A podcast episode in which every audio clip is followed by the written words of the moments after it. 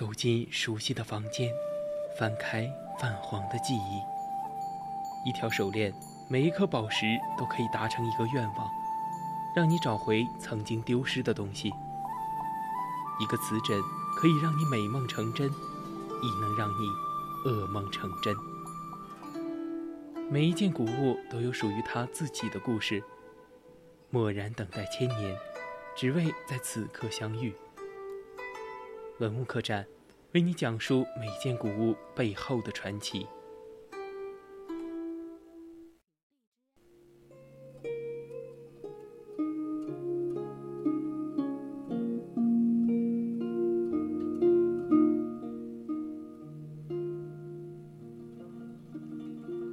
青春调频与您共享，这里是 VOC 广播电台《百科探秘之文物客栈》，我们将带你走进的是文物背后，看那精美绝伦的文物映照出的历史与现实。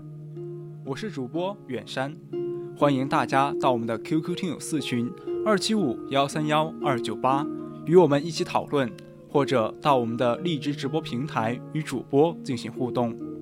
当然。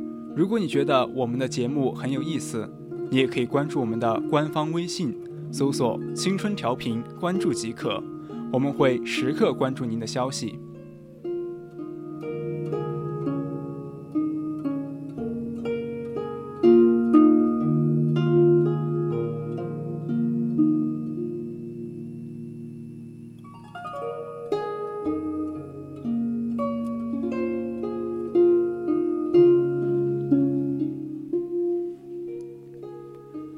中国因盛产丝绸，曾被冠以“丝国”之称。张骞对西域的凿空之旅以及丝绸之路概念的提出，乃至后来的海上丝绸之路，丝绸都是珍贵的礼品和商品，扮演着国之重器的角色。丝绸历史悠久，传说在黄帝时代，黄帝之妻嫘祖。发明养蚕取丝，并授之于民。但考古研究发现，中国先民最早驯养家蚕，逐渐摸索并掌握制丝技术的时期，最早可以追溯到新石器时代，而这个时期是要早于黄帝时代的。考古学家在仰韶文化遗址曾出土世界上时代最早带有色泽的丝织物。这一重大发现直接证实了这一推断。新石器时代，先民为何制作丝绸？考古界至今还没有相对统一的说法。据说，在商代，先民对自然界鬼神十分敬畏，经常举办各种各样的祭拜仪式，使得对丝绸的需求迅速增加。这直接推动了丝绸织造业的发展。在商代，中国丝绸的生产已经初具规模，有了复杂的织机和十分高超的织造技艺。但生产的丝绸主要用途还是敬鬼神，即各种丧葬和祭祀。那么，为什么丧葬和祭祀需要用到大量的丝绸呢？这是因为，古时候先民比较迷信，对自然界现象并不理解，再加上对蚕十分崇拜，而丝绸之丝来自于蚕，古时候讲究羽化升仙，所以先民们认为用丝绸敬鬼神是对鬼神的崇敬，而后来丝绸被用到服饰上，更是希望自己长命百岁，羽化升仙。丝绸真正应用到服饰上，是在文明灿烂的春秋战国列国争霸时期，最初流行在王公贵族之间。春秋战国时期，忧患意识很强，各国大力发展农桑，以求富国强民，甚至作为评判百官业绩的指标之一。这使得丝绸的产量和质量均大幅度提高，自此。绫罗绸缎成为王公贵族、达官贵人特有的衣服材料。同时，春秋战国时期，周礼文化兴起，作为上等织品的丝绸也成为分尊卑、别贵贱的礼制工具之一。按照代代传承的渔服制度，穿戴丝绸都是一种显赫的特权。在中国古代，士、农、工、商的四民结构中，虽然商人最有钱，但却不可以穿丝绸之衣物。这种禁令在秦汉时就很严厉，直到明朝末年，即使民农民都可以穿绸纱，商人仍不被允许。至汉代，战事平息，统治者劝民归农，奖励农桑，丝织业迅速发展起来，丝绸服饰才得以进入寻常百姓家，也自然解除了对商人的限制。由此可见，丝绸从最初的用于敬鬼神，到后来的用于服饰，走入寻常百姓家，经历了漫长的过程。魏晋南北朝时期，战争连绵不绝，国家长期分裂，政权频繁更替，剧烈的社会动荡，复杂的政治格局，广泛的国际往来，令丝绸生产虽发展艰难，但内涵丰富，面貌多样。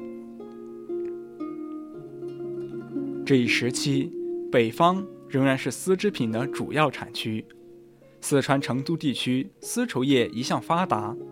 江南地区由于三国时的相关政策，开发丝绸业有了新的起色。经过南朝的经营而进一步得到发展，为唐代中期以后江南丝织业的崛起奠定了基础。三国、两晋、南北朝的长期战乱，造成对黄河流域经济的严重破坏。到了隋代。中国蚕桑绸业的重心已经转移到了长江流域。东汉《说文解字》对货币做了注解：“货，财也；币，帛也。”前者侧重价值储存，后者倾向价值流通。古汉语造字规律侧面揭示了丝织品具有物品交换媒介的属性。在中国，丝绸作为货币用于物品交换，要早于金属货币。最早的金属货币是商代后期的铜贝，但其真正普遍被使用是在战国中期。所以在较长的时间里，丝绸不仅仅是用来购买的商品，还是用于购买物资的本身货币，这可以直接在市场流通。考古学家在丝绸之路东端多次发现罗马和拜占庭的金币，而在西方却很少发现中国古代所用的铜钱和银两，这也间接证实了丝绸的货币功能。在中土，丝绸在较长时间内，其货币和商品属性体现得淋漓尽致。先秦时期《管子》一书有关于丝绸换谷物的记载。西周中期青铜器呼鼎铭文中也有匹马束丝一说，即一匹马和一束丝可以替五名奴仆赎身。南北朝时期，北齐所实行的禄帅一分以帛，一分以粟，一分以钱制度，体现了以帛为先的优越性。在唐代，国内流通领域更是实行钱帛兼行政策，这使得商人无需携带大量银钱，只需要携带轻便的丝绸就可以展开贸易。电视剧《甄嬛传》片段体现了丝绸可以置于与金银同等的地位。甄嬛离宫去甘露寺，金银丝软都不带，为何只带长相思？意思是说。甄嬛被赶出宫里，去甘露寺，临走前却不带金银丝绸等珍贵的东西，只是带了长相思的琴谱。《唐会要》中也有“货物兼通，将以利用，而布帛为本，钱刀是末”。其实，在中国古代，官方俸禄主要有土地、钱币、食物等几种形式。我们所熟悉的丝绸就属于典型的食物俸禄。我们常常在电视剧中看到类似的片段，如赏银多少两、绸缎多少匹等。事实上，不仅仅是在朝百官，那些守卫边关的将士们，薪水也是成捆的丝绸。而且，这些边关的将士更愿意拿到丝绸，而不是金银。这是因为他们可以在关口与来往的客商交换喜欢的东西。二零一五年。杭州西湖博物馆“丝路之绸”展览中有相关史料展示了丝绸的价值。五州如意元年，丝绸一匹等价于银币十文，等价于铜币三百二十文。天宝年间，丝绸一匹等价于银币十文，等价于铜币四百六十文。吐鲁番文书也有类似的记载。这些均是丝绸充当货币的最为直接的证明。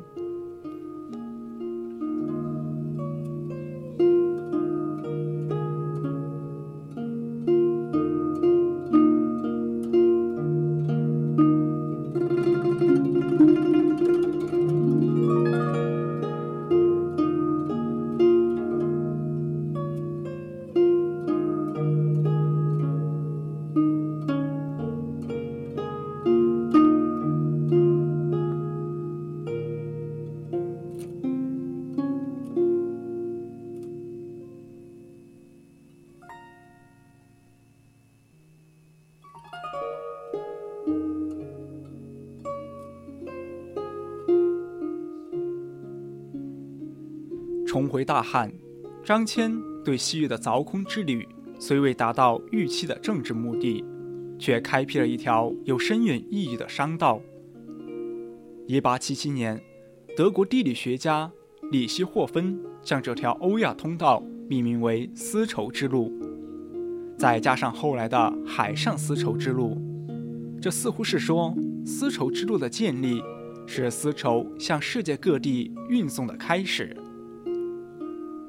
行走在丝绸之路上的僧侣玉文中，阐述了丝绸之路最大的影响就是丝绸西去，佛法东来。而事实上，在丝绸之路开辟之前，丝绸就已经在西方各国开始流行。丝绸之路的开辟只是把这种潮流推向最高潮。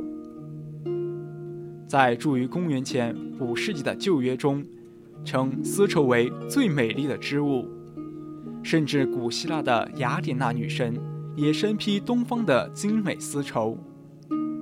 距离千里之外的罗马共和国与西汉处于同一时期，其著名的凯撒大帝也喜欢身着来自于东方的丝绸服饰，这使得当时的罗马贵族竞相模仿。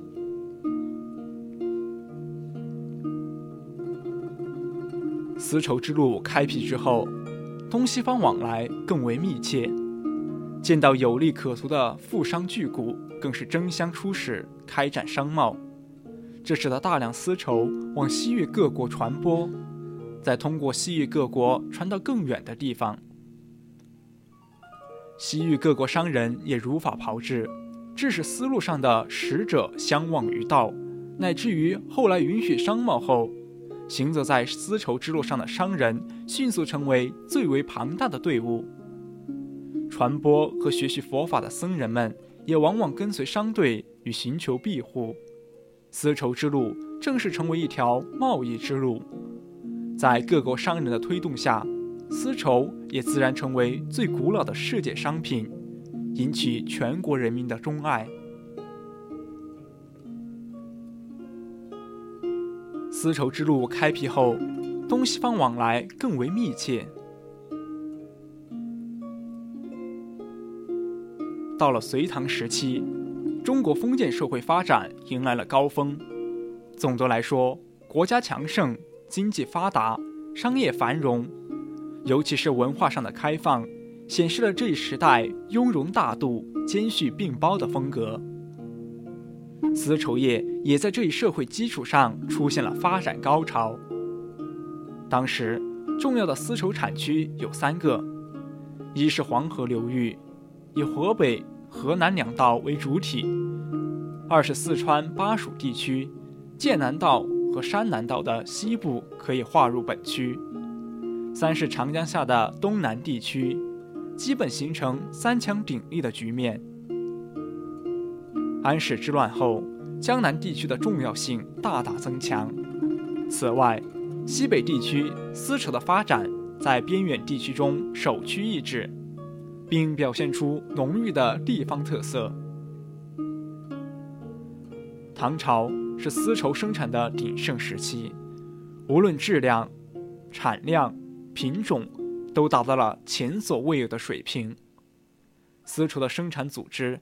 分为宫廷手工业、农村副业和独立手工业三种，规模较前代大大扩充。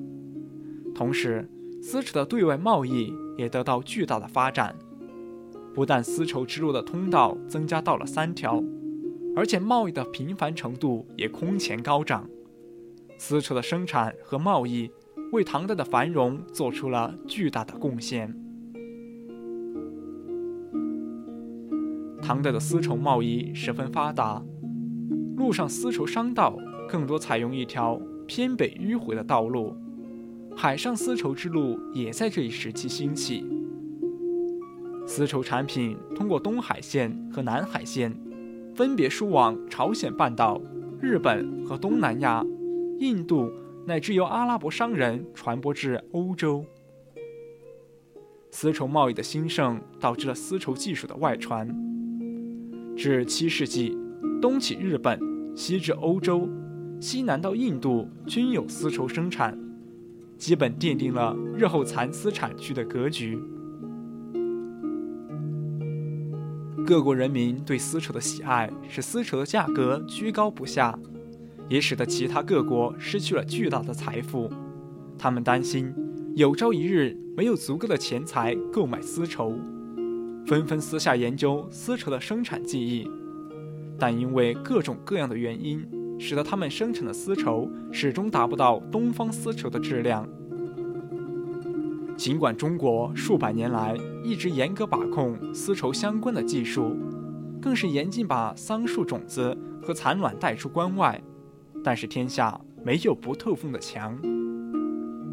桑树种子和蚕蛹和我们熟悉的两个关口有关系。《大唐西域记》记载了一个有趣的故事：羌笛何须怨杨柳，春风不度玉门关。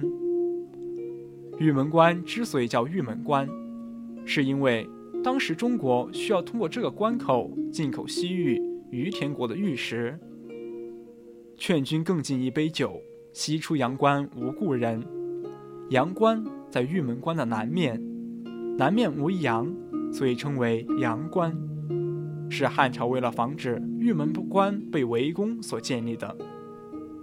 那么，桑树种子和蚕卵是怎样通过这两个关口流出的呢？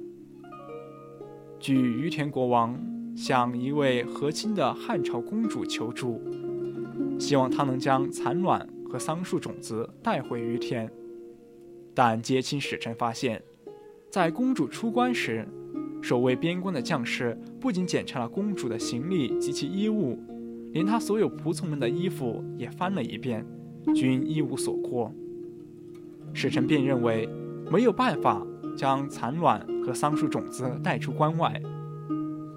在到达于田国后，使臣便将此事提前告知国王，以免国王对公主有所责怪。但没想到的是。公主主动向于田国王呈交了蚕蛹和桑树种子，于田国王很惊讶，便问他是如何携带出关的。没想到中公主解开了他盘着的发辫，原来她把蚕蛹和桑树种子藏在了发辫里。就这样，桑树种子和蚕卵流出了关外，并进一步的向其他国家扩散。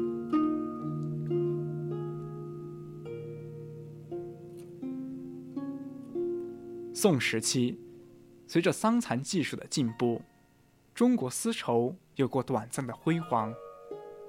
不但丝绸的花色品种有明显的增加，特别是出现了宋锦、丝和市金织物三种有特色的新品种，而且对桑蚕技术的生产总结和推广也取得了很大的突破。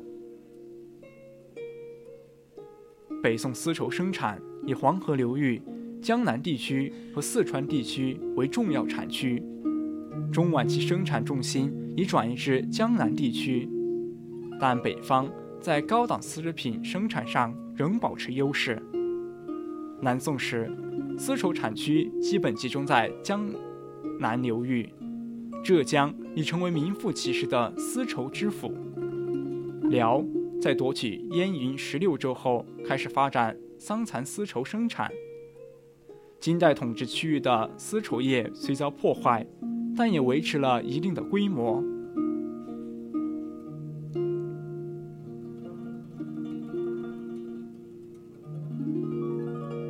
宋朝的官营丝绸生产作坊具有相当的规模，在京城少府监属下设置灵景院、染院、文思院和文绣院，同时还在重要丝绸产区设置官营。织造机构，东京的灵景院，真宗年间有织机四百多张。润州织罗戊年产量万匹，新兴丝织业中心城市婺州，号称一批天下。太湖流域，蚕帛山丽，造车之声联盟相闻。两宋民间丝织业十分发达，除作为农村传统手工业以外。城市中的丝织作坊也大量的涌现，民间机户的力量不断增长，对外贸易由于海上路丝绸之路阻断，海上丝绸贸易有了长足的发展。中国的生丝与丝绸通过海上丝绸之路输往世界各地。明代由于资本主义的萌芽和发展。丝绸的生产与贸易也发生了较大的变化，丝绸生产的商品化趋势日渐明显，丝绸的海外贸易发展迅速，江南苏湖一带成为最重要的丝绸产地，发展了一批典型的丝丝专业市镇，官营织造也日趋成熟。此时，中国丝绸发展到了最为活跃的时期。明初采取了集中力量发展垦荒、兴修水利和振兴农业的政策，改变了元朝手工业奴隶的身份，大大解放了劳动生产力。世袭的手工业者除定期轮流应役外，大部分时间都可以自己制造手工业品到市场出售，同时还减轻商业赋税，农业、手工业和商品的恢复。促进了桑蚕丝绸生产技术的进步和发展。明代也有不少学术价值很高的著作出版，如李时珍的《本草纲目》已对桑品种做了科学分类，徐光启的《农政全书》中的《蚕桑篇》对蚕桑生产有全面论述，宋应星的《天工开物》是当时丝绸生产最重要的著作。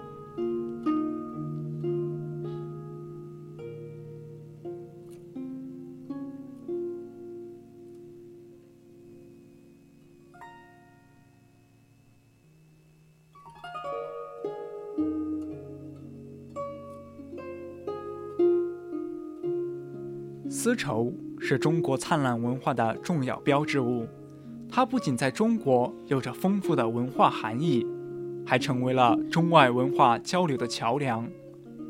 自古以来，丝绸就是中国的标志之一，出口到世界各地，成为中华文化的一种符号。而丝绸之路的开辟，更是促进了中西文化的交流和贸易。如今。它又焕发出更强的脉动，推动着东西方文化的融合与发展。丝绸是中华传统文化不可或缺的一部分。